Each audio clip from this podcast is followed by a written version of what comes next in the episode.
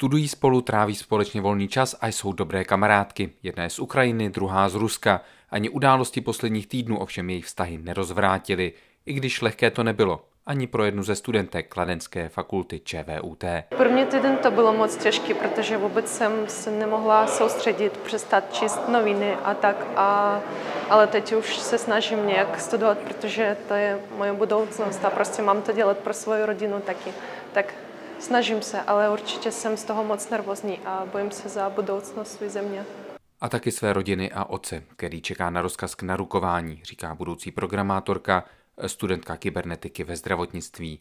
Její kamarádka druhým rokem studuje biomedicínskou techniku a jednoznačně odmítá, že by válka jakkoliv narušila jejich vztah. Ne, vůbec pro nás to těžké není, protože my jsme už dávno kamarádky a spolu studujeme na této fakultě a žádný problém pro nás to vůbec není.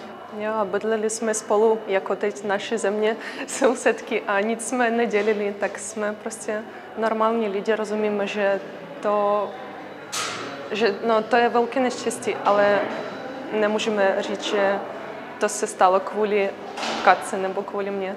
A podobně reaguje jejich okolí.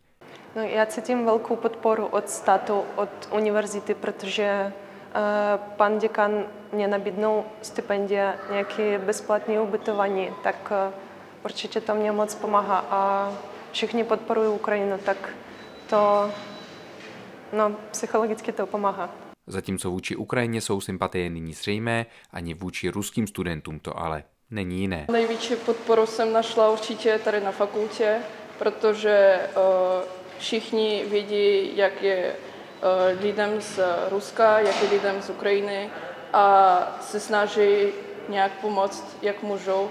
A dokonce bude tady sbírky pro Ukrajinu a snažíme se držet spolu a pomáhat se navzájem. I takové okamžiky přináší válečný konflikt na Ukrajině a promítá se tak i do jinak klidného studentského života.